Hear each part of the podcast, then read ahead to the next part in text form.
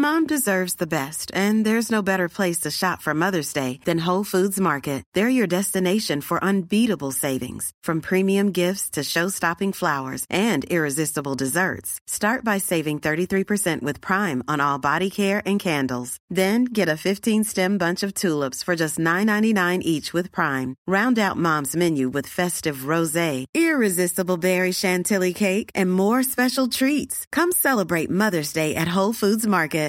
Hi, I'm Daniel, founder of Pretty Litter. Cats and cat owners deserve better than any old-fashioned litter. That's why I teamed up with scientists and veterinarians to create Pretty Litter. Its innovative crystal formula has superior odor control and weighs up to 80% less than clay litter. Pretty Litter even monitors health by changing colors to help detect early signs of potential illness. It's the world's smartest kitty litter. Go to prettylitter.com and use code ACAST for 20% off your first order and a free cat toy. Terms and conditions apply. See site for details. Millions of people have lost weight with personalized plans from Noom. Like Evan, who can't stand salads and still lost 50 pounds. Salads generally for most people are the easy button, right? For me, that wasn't an option. I never really was a salad guy. That's just not who I am. But Noom worked for me. Get your personalized plan today at Noom.com.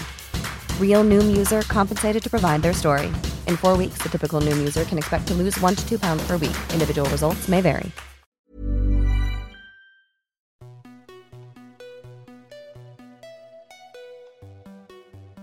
Bonjour à toutes et tous et bienvenue dans le podcast Parents Informés.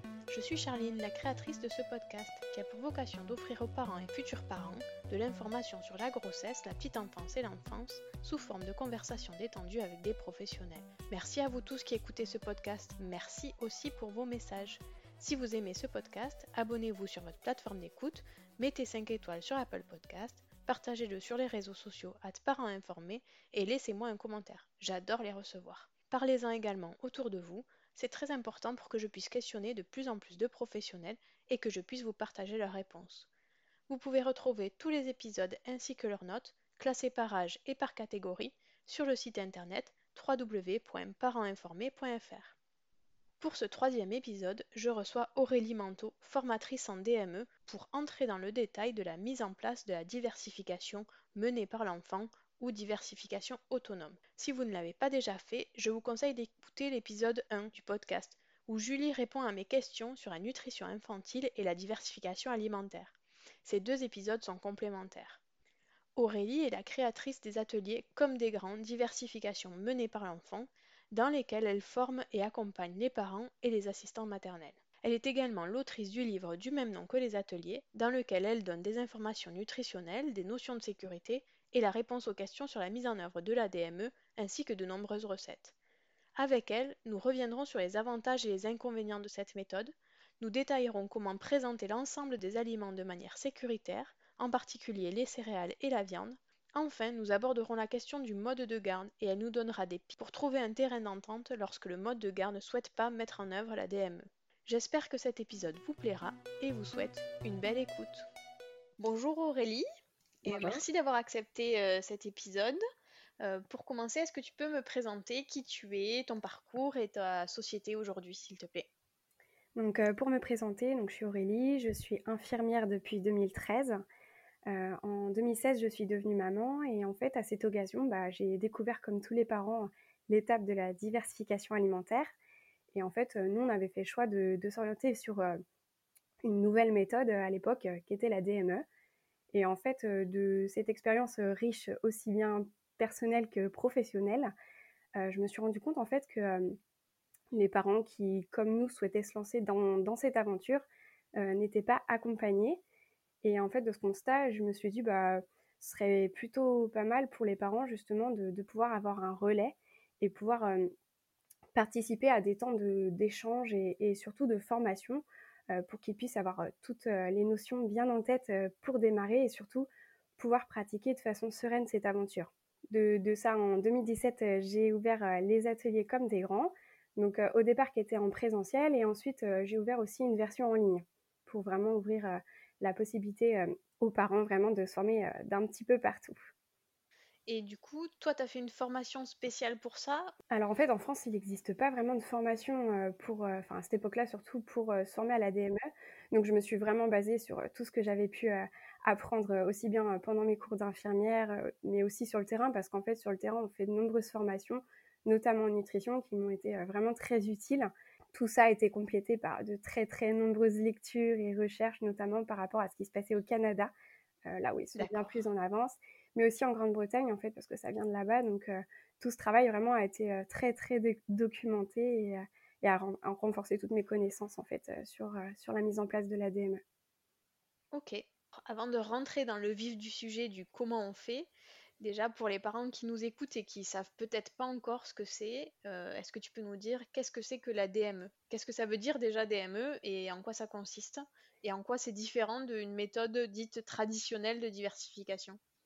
Alors la DME, en fait, ça veut dire diversification menée par l'enfant. Donc c'est une diversification autonome.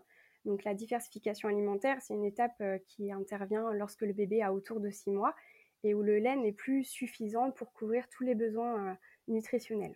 Donc en fait, en DME, on part de l'idée que le bébé, à partir de 6 mois, lorsqu'il arrive à tenir bien assis dans sa chaise haute, voilà, tenir son dos bien droit et est capable de porter les aliments seuls à sa bouche et en fait capable de s'alimenter du début à la fin de sa diversification et de façon autonome. Donc le travail du parent, ça va être vraiment d'adapter les aliments et les textures pour que l'enfant puisse les porter en autonomie. Voilà, pour s'alimenter vraiment de A à Z au cours du repas. Ça veut dire qu'on ne lui met pas la cuillère dans la bouche, mais qu'il se débrouille pour que les aliments qu'on lui a proposés arrivent jusqu'à sa bouche au moment où il en a envie, lui. Ouais, exactement. En fait, on va s'adapter à ses compétences motrices, sa capacité à attraper les aliments. Voilà, pour qu'ils puissent avec facilité, bon au départ c'est pas simple, mais avec l'expérience ça vient très vite et ouais, avec facilité il va réussir à porter les aliments à sa bouche ouais, en autonomie. Ok. Du coup, quels sont les avantages par rapport à une diversification classique ? Alors déjà, le développement de la motricité fine, là, comme je venais de dire, le bébé est rapidement capable de porter des petits aliments à sa bouche en fait. En DME, on va partir sur des gros formats et très rapidement, les petits aliments vont venir s'intégrer au repas. Et du coup, ils vont être plus rapidement capables d'utiliser des couverts, notamment des cuillères. On peut en présenter dès 6 mois et demi en fait, des textures de type purée ou même compote, parce que c'est pas du tout interdit en DME. En fait, on va les mettre dans une cuillère et le bébé va apporter seul la cuillère à sa bouche. Donc, il va rapidement avoir des habiletés que le bébé en diversification traditionnelle n'aura pas forcément à cet âge, en fait. Oui, donc DME, ça veut pas dire on mange qu'avec les doigts, ça veut dire qu'on peut manger avec les doigts ou avec une cuillère, mais que c'est l'enfant qui le fait dans tous les cas. Exactement, c'est vraiment, la DME, c'est une alimentation autonome, c'est vraiment ça. On voit beaucoup et on entend beaucoup dire que les purées, par exemple, n'ont pas leur place. En fait, c'est une texture comme une autre. Donc, tant que l'enfant s'alimente seul, ça pose aucun problème.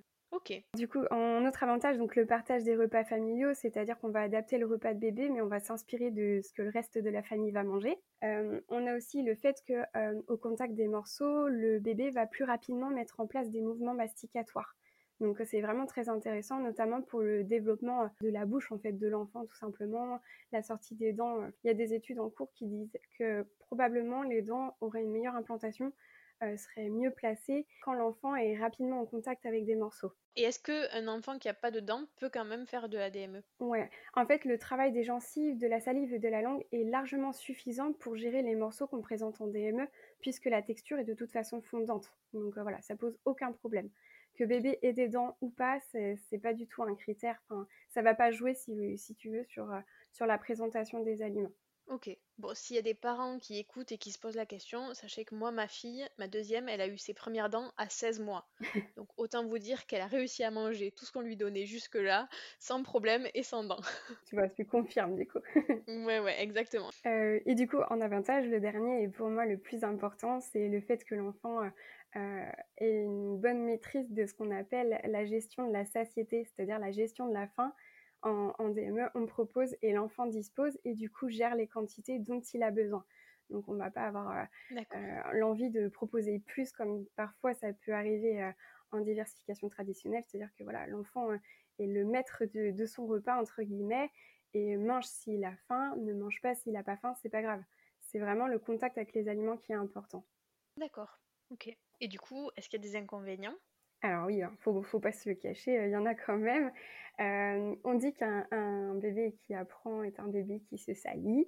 Donc voilà, oui. Clairement, le nettoyage après les repas peut être un inconvénient. C'est vrai que ça peut être quelque chose qui freine un petit peu. Après, il y a des astuces pour éviter que ce temps de nettoyage soit à rallonge après les repas. Mais c'est vrai que voilà, faut le savoir. Il peut y avoir des projections. D'accord, ça marche. Et du coup, comment on fait pour éviter au maximum de passer 3 heures à nettoyer sa cuisine après chaque repas ? Le meilleur équipement, ça reste le chien ou le chat qui passe après le repas. Mais pour ceux qui n'ont pas, tout bêtement, mettre une toile cirée propre sous la chaise. Déjà, ça permet de restreindre le nettoyage au sol, mais aussi de récupérer les aliments propres qui sont tombés du coup sur la nappe, qu'on pourra récupérer pour d'autres repas et du coup qui éviteront aussi le gaspillage. Après, il y a des équipements plus spécifiques, comme le plateau tagliatelle qu'on voit un peu partout, qui permet vraiment d'avoir une zone de tir qui est un peu plus éloignée que ce que l'enfant aurait avec son simple plateau, et sur lequel on peut adapter des bavoirs. Et du coup, c'est super pratique parce qu'on gagne un temps colossal en termes de ménage. Moi, je ne l'avais pas pour mon aîné. Pour ma deuxième, c'était entre guillemets, le gadget obligatoire, et il nous a vraiment sauvé la mise. Ouais, alors moi ça je connaissais pas du tout, j'ai découvert en regardant des photos, en préparant cet épisode, et je trouve ça génial. J'aurais adoré avoir ça pour mes enfants, effectivement. Mais même pour les parents qui font de la diversification traditionnelle, quand ils arrivent à la phase où ils veulent intégrer de l'autonomie, ça peut être un super élément pour justement éviter que ce soit un carnage et que les temps de repas deviennent vraiment un temps où on se dit « oh là là, il va falloir passer le ménage, le Karcher presque dans la salle à manger », enfin voilà. C'est pour tous les enfants, et je trouve que c'est quelque chose qui peut être vraiment utile pour éviter le temps de ménage à rallonge.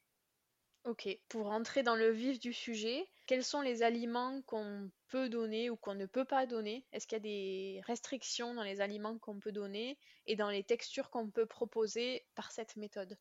En fait, on peut tout proposer, alors excepté le miel en raison du botulisme, voilà, qui peut être présent. D'accord. Donc le miel, on ne présente pas avant 1 an idéalement, voire même plus tard si on peut. Le sel et le sucre, le sucre tout simplement pour la pseudo-addiction au sucre que peuvent avoir les enfants et qui, une fois adultes, reste bien en place. On a aussi le sel, voilà, qui sont à éviter plus que possible. Et puis on a le chocolat, alors c'est moins connu, mais le chocolat contient de la caféine. Donc au Canada, ils sont sur une restriction idéale jusqu'à 4 ans.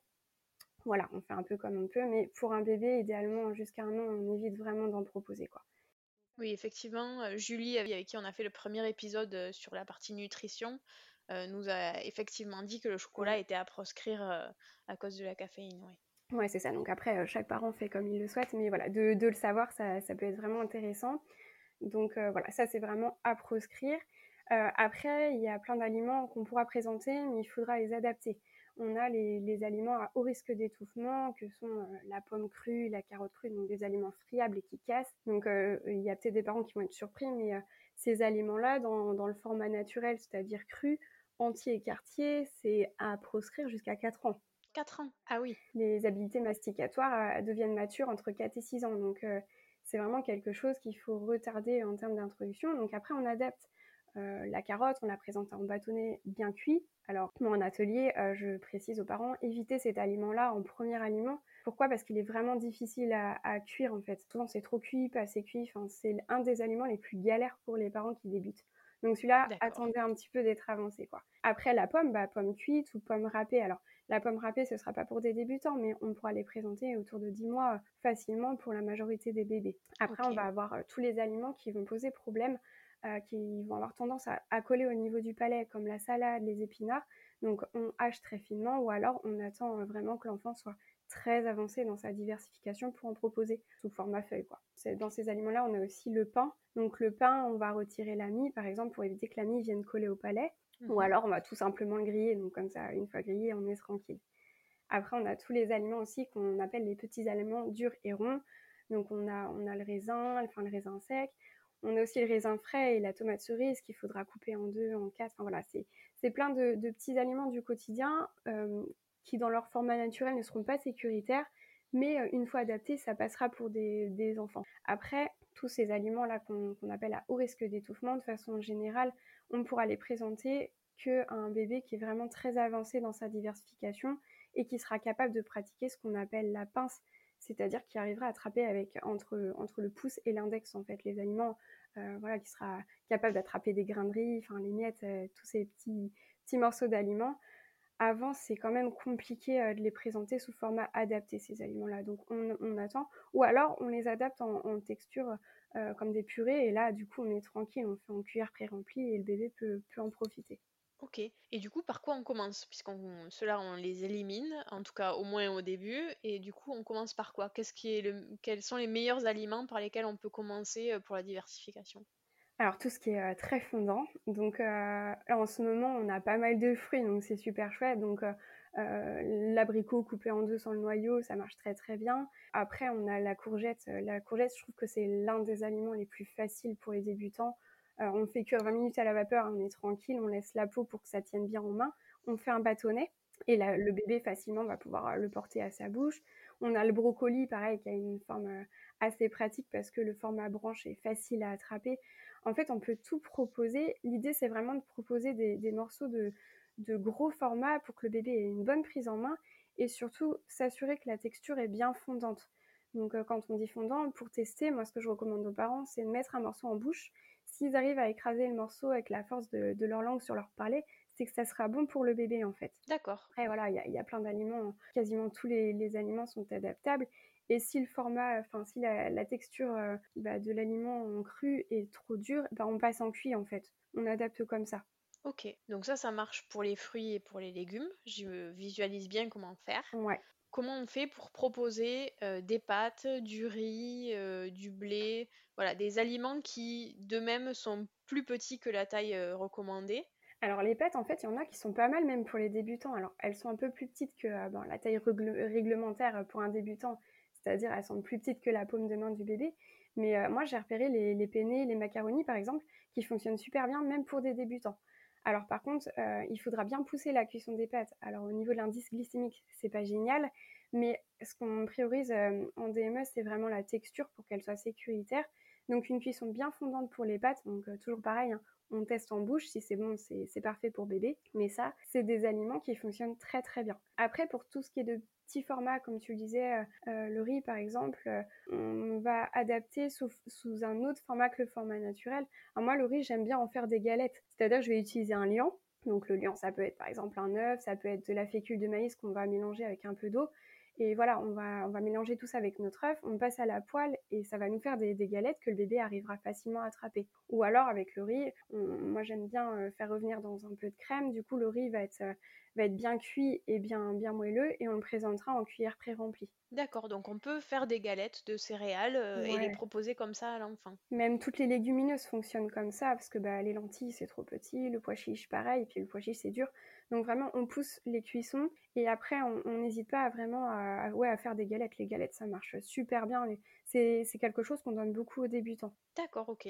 J'ai vu que tu posais plein de recettes sur Instagram. Ouais. Il y a même des choses que moi-même, pour moi, j'ai envie de tester. Alors en fait, c'est ça. C'est un peu le but des recettes que je propose parce que du coup, moi, je suis une maman qui a fait la DME. Donc clairement, faire un repas pour les enfants, un repas pour nous, c'est un casse-tête. Donc un repas pour tout le monde, adapté à la DME.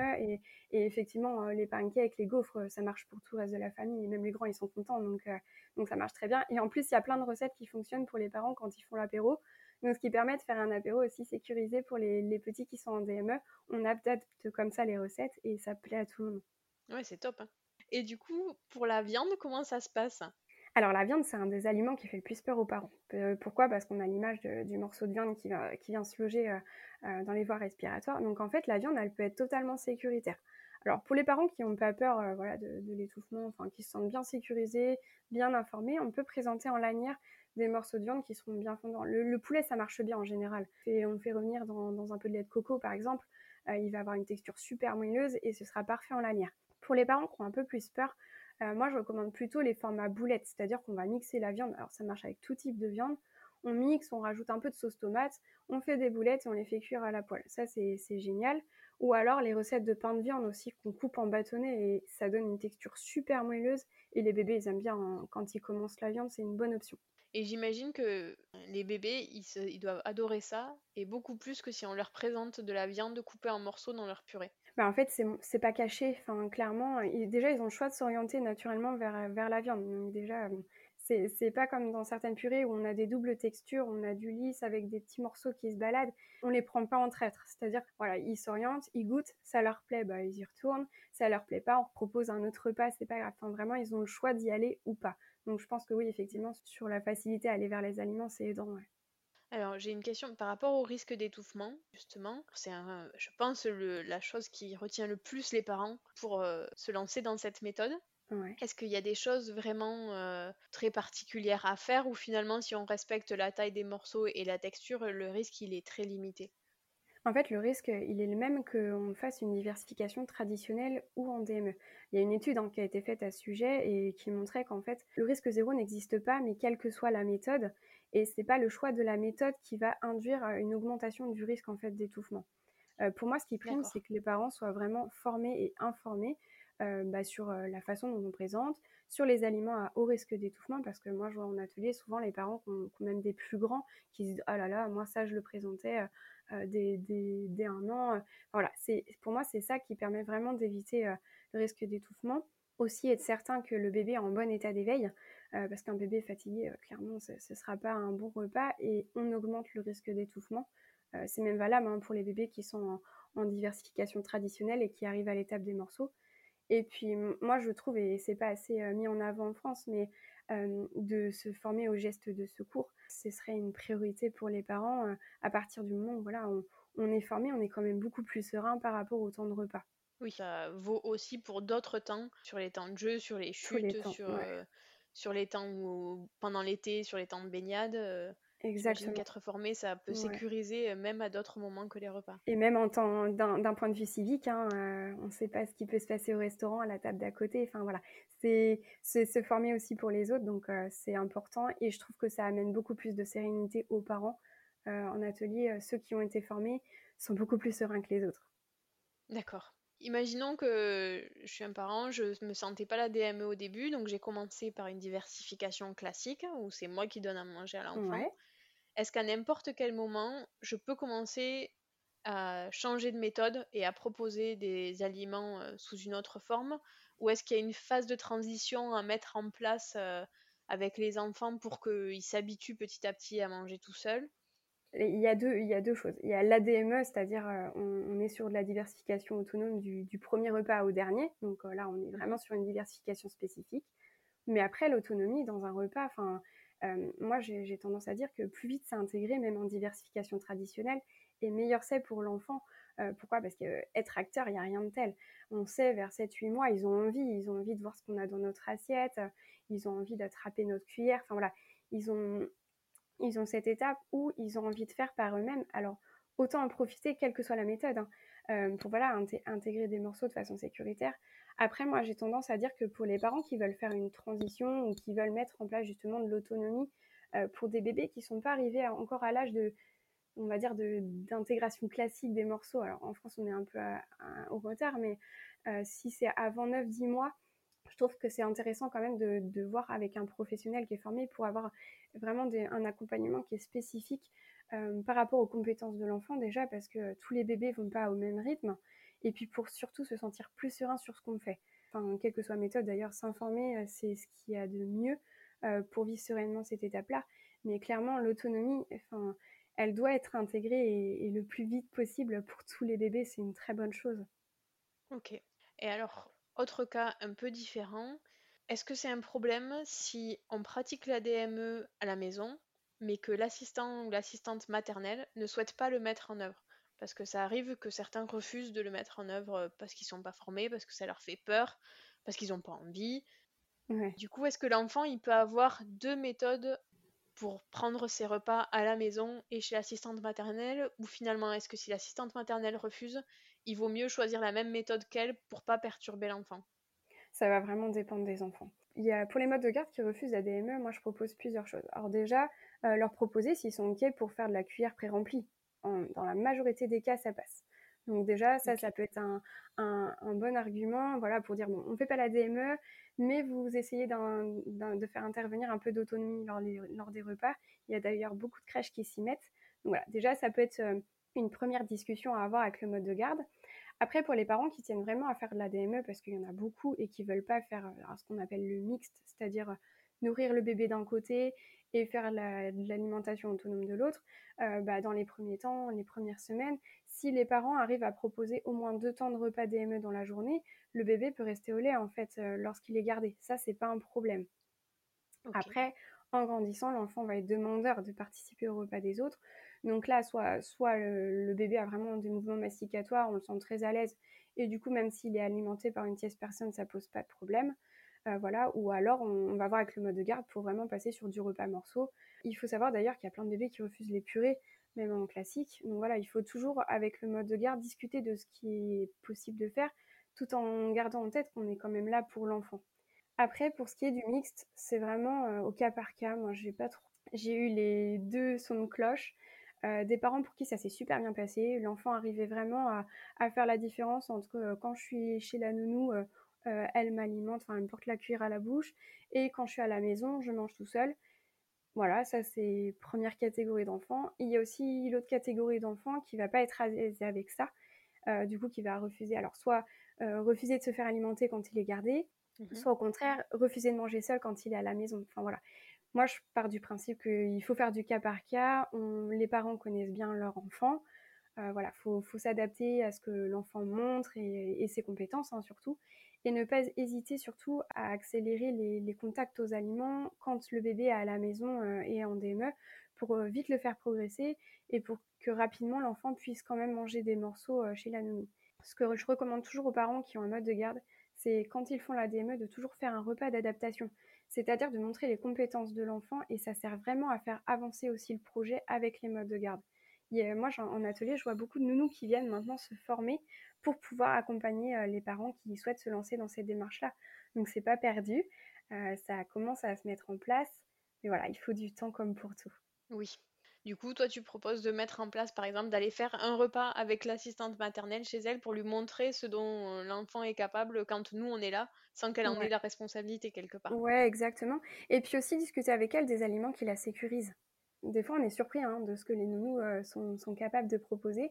Donc voilà, faut vraiment aller dans le dialogue et ne pas se dire, de toute façon, elle voudra jamais. Enfin, on ne sait jamais et on peut vraiment avoir des bonnes surprises. Et j'en ai souvent, moi, des parents qui me disent, finalement, on va pouvoir faire la DME avec la crèche ou avec la nounou. Donc, faut vraiment en discuter, c'est intéressant.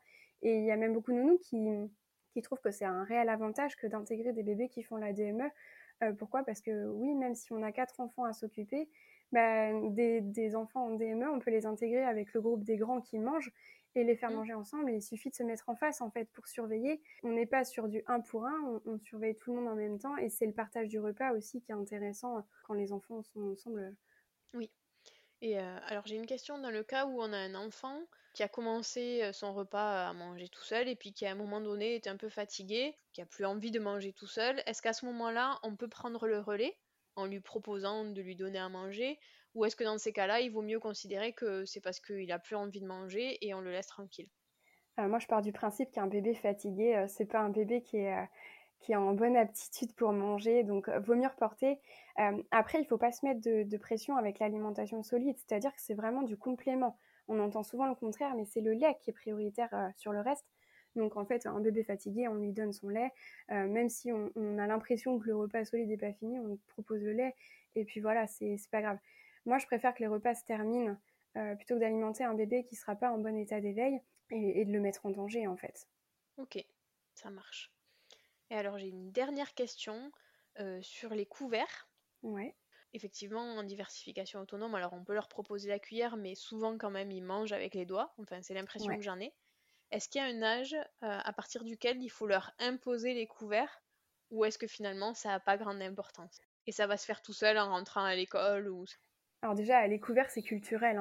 Dans tous les pays, ils ne mangent pas avec des couverts. Après, moi, j'ai tendance à dire qu'il faut suivre le rythme du bébé. Ils savent bien nous montrer.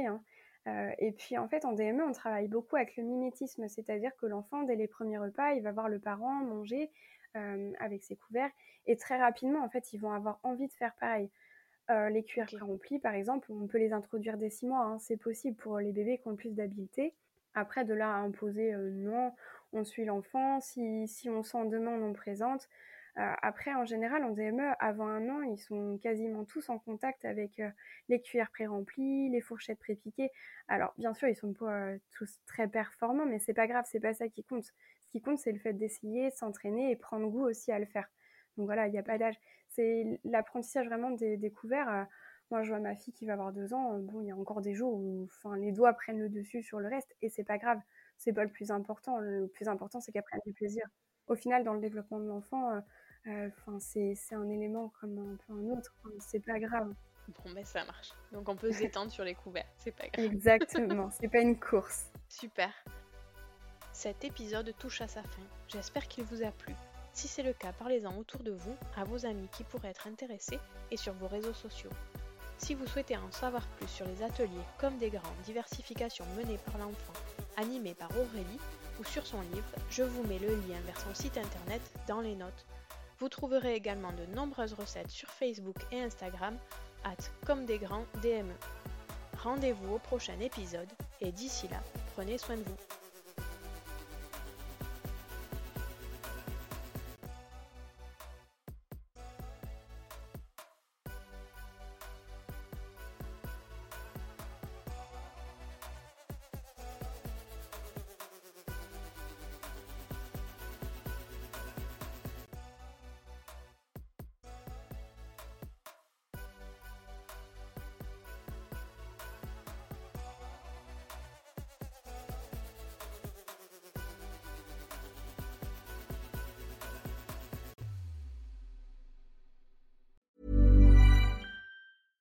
Imagine the softest sheets you've ever felt. Now imagine them getting even softer over time. That's what you'll feel with Bowl and Branch's organic cotton sheets. In a recent customer survey, 96% replied that Bowl and Branch sheets get softer with every wash. Start getting your best night's sleep in these sheets that get softer and softer for years to come. Try their sheets with a 30-night guarantee. Plus, get 15% off your first order at bowlandbranch.com. Code BUTTERY. Exclusions apply. See site for details.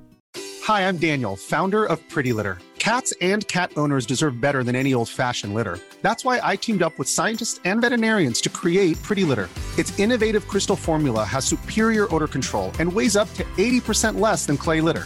Pretty Litter even monitors health by changing colors to help detect early signs of potential illness. It's the world's smartest kitty litter. Go to prettylitter.com and use code ACAST for 20% off your first order and a free cat toy. Terms and conditions apply. See site for details.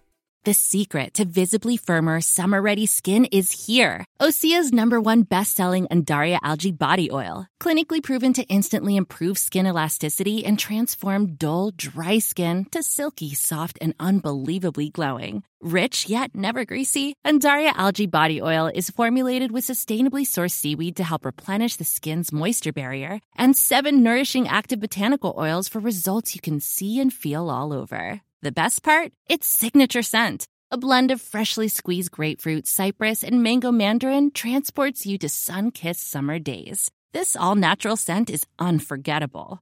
Everything Osea makes is clean, vegan, cruelty-free, and climate-neutral certified, so you never have to choose between your values and your best skin. Get healthy, glowing skin for summer with clean, vegan skincare from Osea. Get 10% off your first order site-wide with code GLOW at OseaMalibu.com. That's OSEAMalibu.com code GLOW.